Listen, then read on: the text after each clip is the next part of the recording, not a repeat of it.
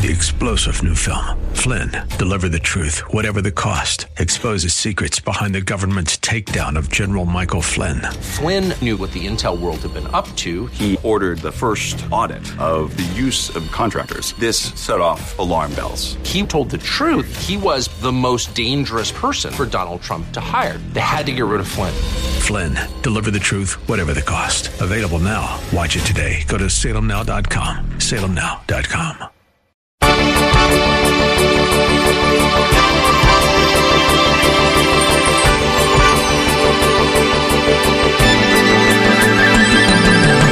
But effective witnessing doesn't stop there, and you understand that when you witness, you must deal with sin. Nobody comes to know Christ unless they realize they're sinners. You cannot skirt the issue of sin.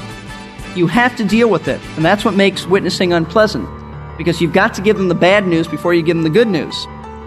When we say Christ is the answer, people are generally left wondering, but what's the question? The gospel is much more than simply saying that Jesus died so that we could have eternal life. We live in a society that showers us with ideas about God's goodness and love, and our own inherent goodness. Popular psychology and a whole lot of popular preachers don't want us to feel guilty. But guilt is a form of pain, and pain is our warning system. If hot stoves didn't make our hands hurt, we'd be running around with no skin on our palms. No pain to tell us that we're damaging ourselves. And it's the same with sin. The Holy Spirit can use our guilt to bring about confession, repentance, and salvation. But for that to happen, we need to be aware of the sin and the fact that God will not tolerate it. He has made provision for it, but we won't take advantage of the provision without an awareness of our need. Hello and welcome to Verse by Verse. I'm glad you could be here for another lesson from God's Word. Our teacher is Pastor Steve Kreloff, the teaching pastor at Lakeside Community Chapel in Clearwater, Florida. Not long ago, Pastor Steve finished teaching from Second Timothy chapter three, where the Apostle Paul gave Timothy some wise instruction on how to survive in the difficult times we all face now and then. Now in chapter four, Paul gives Timothy a serious command that we should follow as well, even when we're in those difficult times ourselves. Paul said, "I solemnly charge you in the presence of God and of Christ Jesus, who is to judge the living and the dead, and by his appearing and his kingdom, preach the word. Be ready in season and out of season. Reprove, rebuke, exhort with great patience and instruction." Like Timothy, you and I are called to be heralds for Jesus and to always be ready to speak God's truths into the lives of people who need to hear it. Let's look more into those ideas now. Here's Pastor Steve. A number of years ago, I picked up a a picture from uh, the Billy Graham headquarters in Minneapolis, picture that has never ceased to move me. It hangs in my office now. It's a picture of R A Torrey, who was the first president of the Moody Bible Institute, with his with his hand on a young man's shoulder. In fact, it's the artist's father, when he was a young man, on his shoulder, looking him straight in the eye, saying, "Preach the word." I have never forgotten that. I keep that up as a reminder because that is the charge for this day. You can defend it, you can guard it, you can retain it, you can be orthodox, but you must sometime get it out. So we are to be reliable. If you want to be an effective proclaimer, be reliable. You don't have to be clever. You don't have to come up with a whole lot of stories to make it more attractive, and I find many people doing that. Give the word of God. That is the power. That is our calling. The second quality that we need to be effective proclaimers of the word is readiness. Not only reliability, but readiness. We've got to be ready. Look at the re- look at the next part of verse two. Not only preach the word, but be ready in season and out of season. Now, the Authorized Version translates this first word, be urgent. And yet the thought in the Greek language is more be ready than be urgent. You could translate it that, but it's really, the word is used more to be ready than be, than, than be urgent or be instant. The Greek word means to stand by, to be at hand. Uh, it was used in a military context to mean to stay at one's post. And what Paul is saying to Timothy is you are always to be on duty. You are to be ready always. In other words, be always ready to proclaim God's word. Preach the word, be ready to, to do it. And that's why he goes on to say, in season and out of season. In other words, be ready to preach at every opportunity. Be ready to press home the truth at every occasion, whether the circumstances are favorable, which would be in season, and whether they are favorable, which would be out of season. There is no closed season for proclamation. There may be closed season for hunting, but not for proclamation. Be ready. Opportune times and inopportune times. Now, listen, this is very important. This is not to say, and this is not to be taken as an excuse for being obnoxious. That's the tag and that, that evangelicals have for evangelism, and uh, in many respects that is absolutely valid. This is not an excuse for rudeness or pushiness. Someone says, I don't want to hear what you have to say. Jesus said, don't throw your pearls before swine. It's all right. Back off. I, I've said to people, can I give you this? And they've said, no. Okay. Then you say, well, what do you do then? I don't give it to them.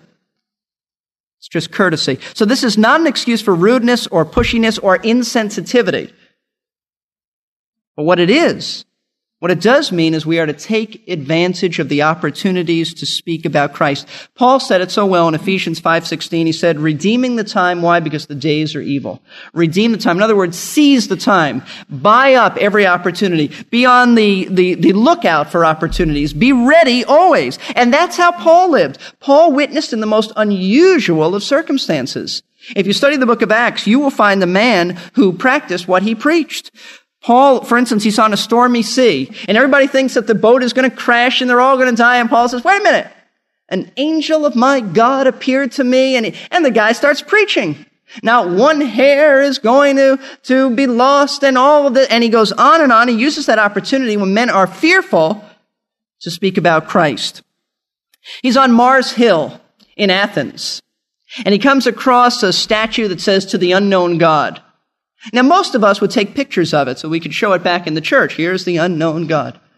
Paul said, aha. And as he stood there, he said, gentlemen, and to the Stoic philosophers, he said, gentlemen, let me tell you about the God who you can know.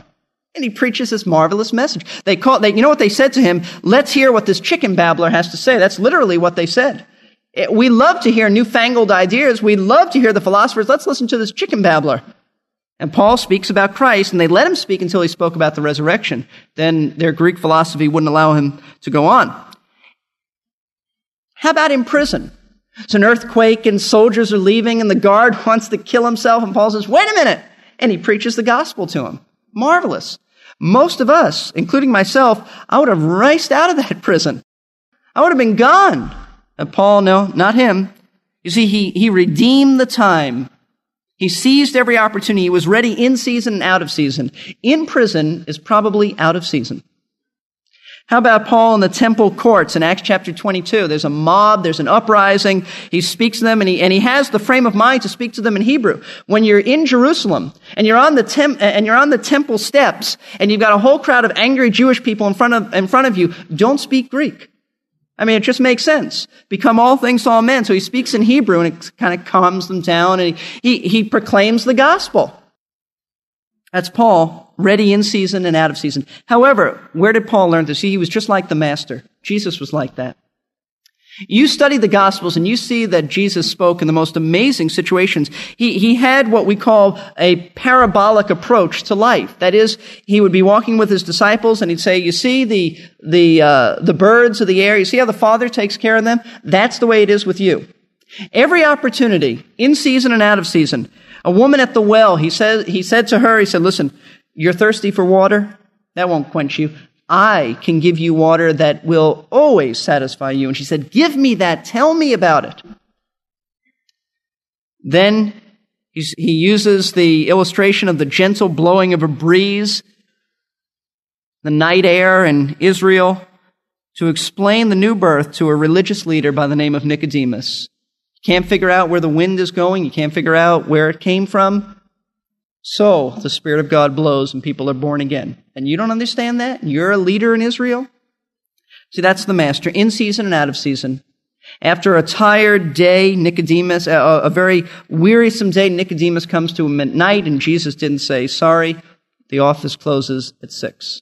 No, ready, always a readiness. You see, this is this is what it means uh, that you are uh, to be ready in season and out of season. You are always on duty, looking for opportunities to give a witness. Now, sometimes you don't force it. I've been in situations which I wanted to say something, but it would just be forcing it. But be there and be ready when the opportunity presents itself. Now, let me give you an example. Your Sunday school class would be in season, but Thanksgiving dinner with relatives who don't know the Lord and perhaps are antagonistic to the Lord, and someone brings up something about a religious situation and they say, what do you think? That's out of season. Go get him. That's what he means. Be ready. For me, in the pulpit would be in season. But I tell you, when I'm at my son's Little League game and I'm standing next to someone, he says, so what do you do for a living? That's out of season, but I need to be ready. And what this means is that you can't let down your guard. You can't let down your guard and, and say, listen, when I'm in church, that's when I'm ready to speak. You, you caught me at a bad moment. I didn't have my quiet time for three days. I can't speak to you. I knew somebody. I knew somebody at uh, at Moody who um, she was going to uh, to work. She worked at a, as a maid uh, after school, and uh, she was going to work at this house. And uh, we spoke about uh, witnessing, and uh, and she said, "Oh, I, I can't witness today. I don't have a track with me." That's not what what Paul means by being ready in season and out of season. Well, it means you don't let down your guard. You are always available to the Lord to speak for him when it's convenient and when it is inconvenient. And your minds and your and your hearts need to be so filled with the Word of God that when the opportunity is there, it just spills forth. You can't be out of touch with Christ. Let me show you what I mean. First Peter chapter three, verse fifteen. This is a wonderful truth that uh, we ought to memorize and hide in our hearts. But sanctify Christ as Lord in your heart. Set him apart as Lord. Always be under his submission. Always being ready to make a defense to everyone who asks you to give an account for the hope that is in you, yet with gentleness and with reverence. In other words, when Christ is reigning in your life and somebody says to you, listen, why do you believe in Christianity? You don't say, well, come to church on Sunday and you'll find out. No, you tell them why you believe. You tell them what you believe. That's what he means by this. And that's why verse sixteen says, and keep a good conscience.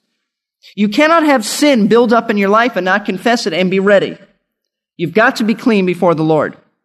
So effective, to be an effective witness means you have to be reliable, you have to be ready, but it also means there's another quality, you have to be restorative. And you say, my, what lengths he will go to to alliterate. But this is a good word. This is not stretching it. Restorative. You say, is there a word in the dictionary? Yes, I looked it up.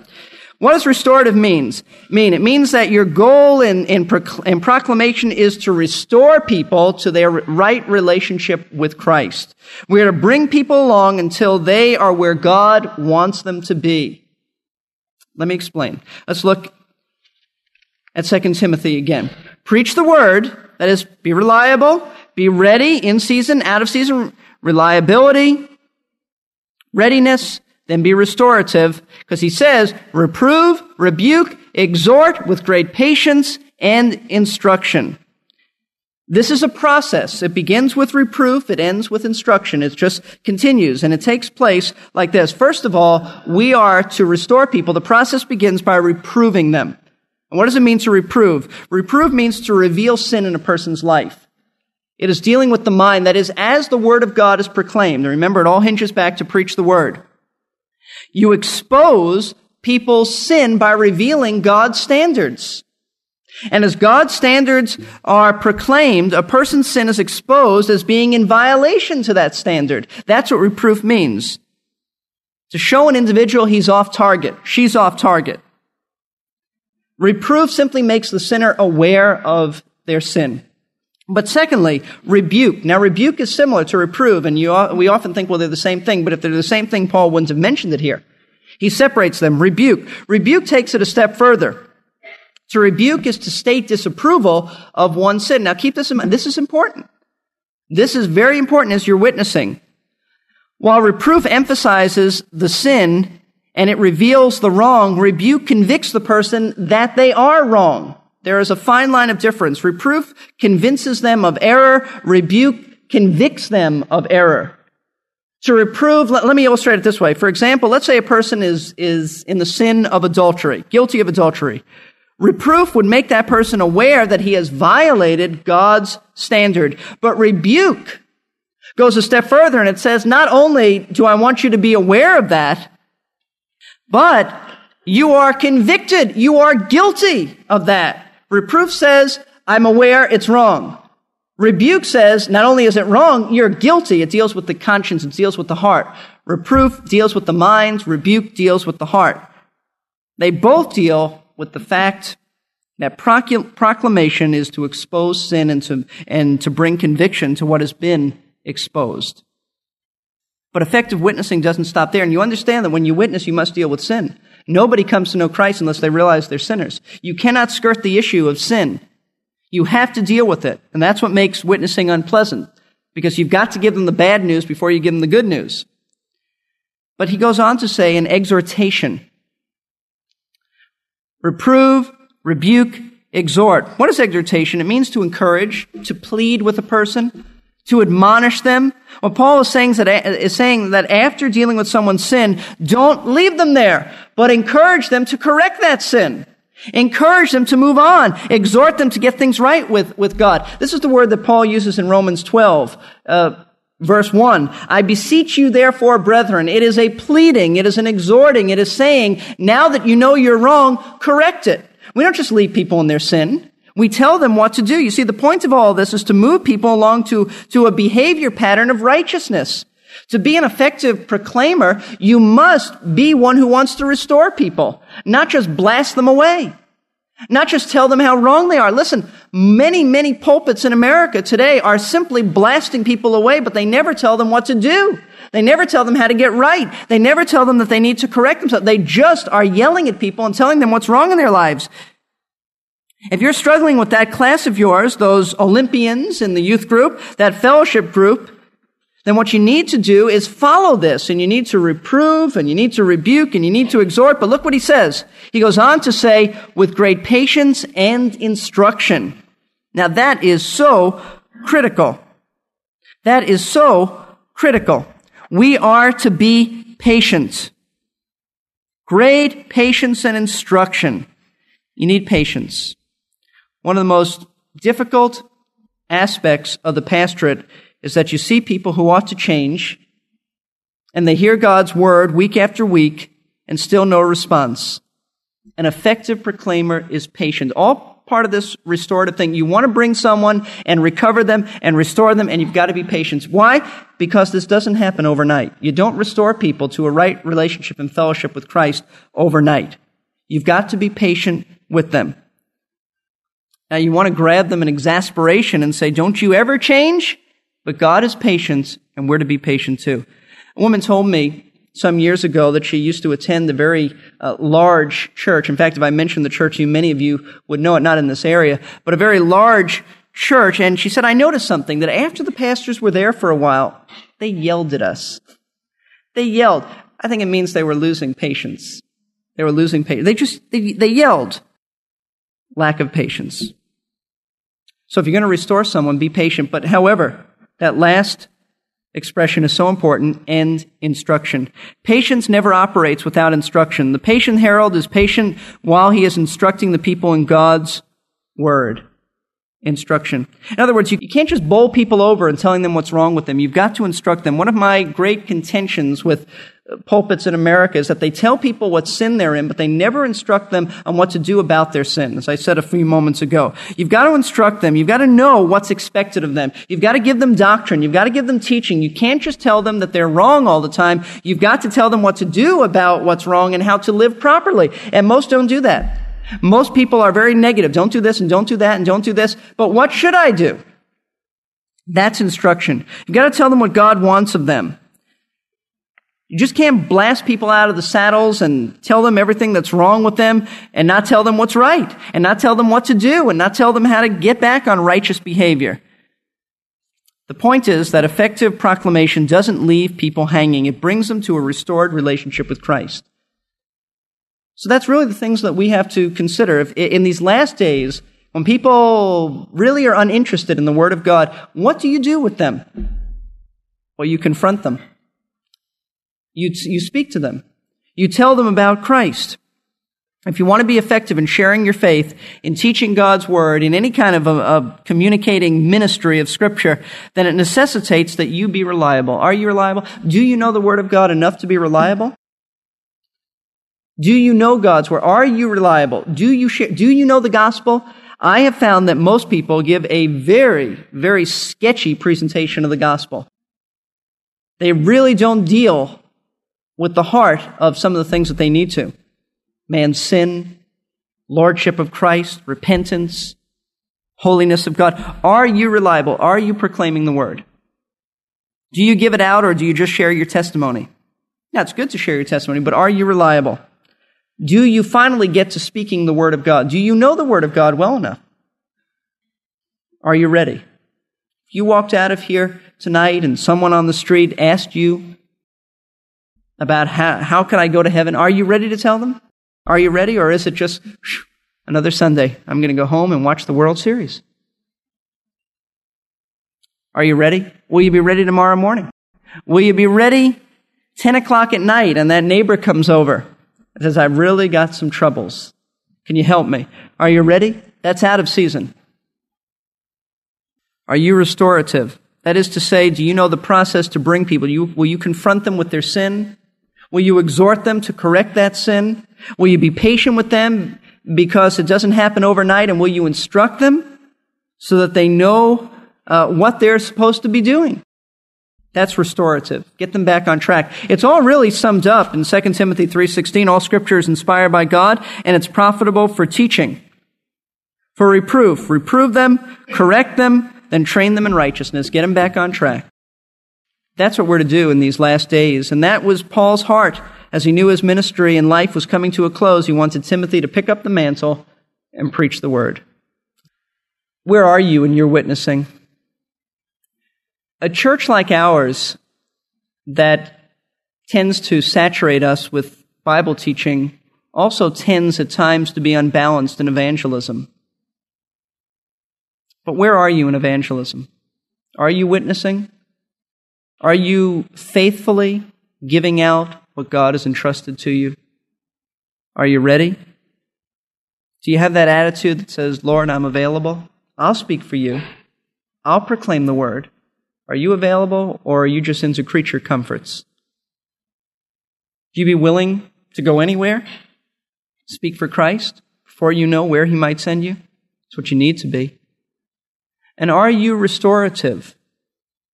Are you one who wants to bring people all the way into, back into fellowship with Christ?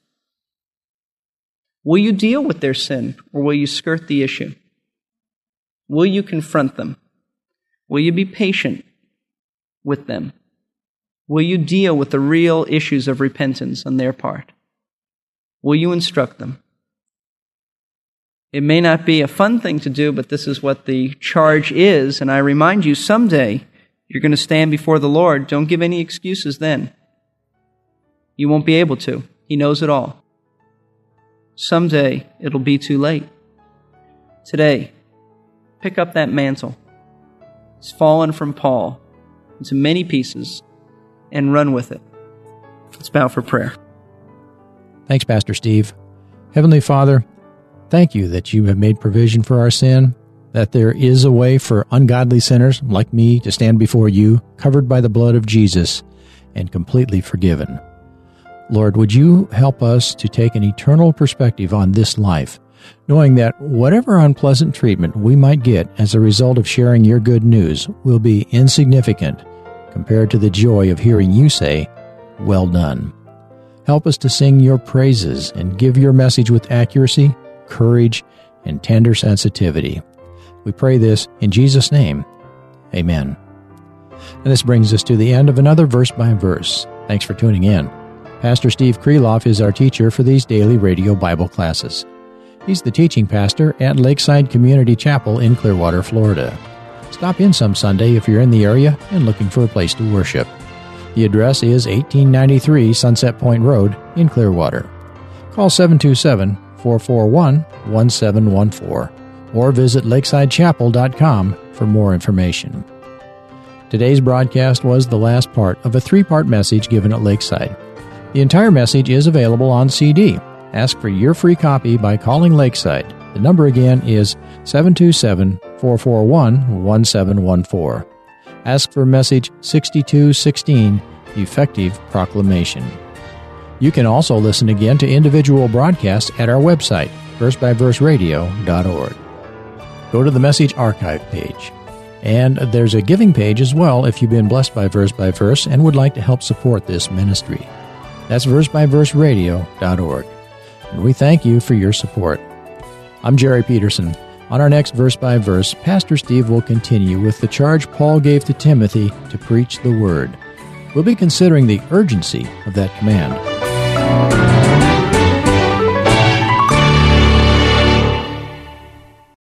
Three-star General Michael J. Flynn, head of the Pentagon Intelligence Agency, knew all the government's dirty secrets. He was one of the most respected generals in the military. Flynn knew what the intel world had been up to. He understood its funding. He ordered the first audit of the use of contractors. This set off alarm bells. The explosive new documentary, Flynn, Deliver the Truth, Whatever the Cost, and covers the facts behind this scandal. Flynn told the truth. He was the most dangerous person for Donald Trump to hire. I find out the worst enemy that I'm going to face in my life is right here in America. They took my assessment and they wanted me to change it. And I was like, I'm not changing it. They had to get rid of Flynn. With in-depth interviews, archival footage, and never-before-seen personal records of the man behind the headlines. I just felt like I was drowning. Flynn, Deliver the Truth, Whatever the Cost. Available now. Watch it today. Go to salem now dot com. salem now dot com.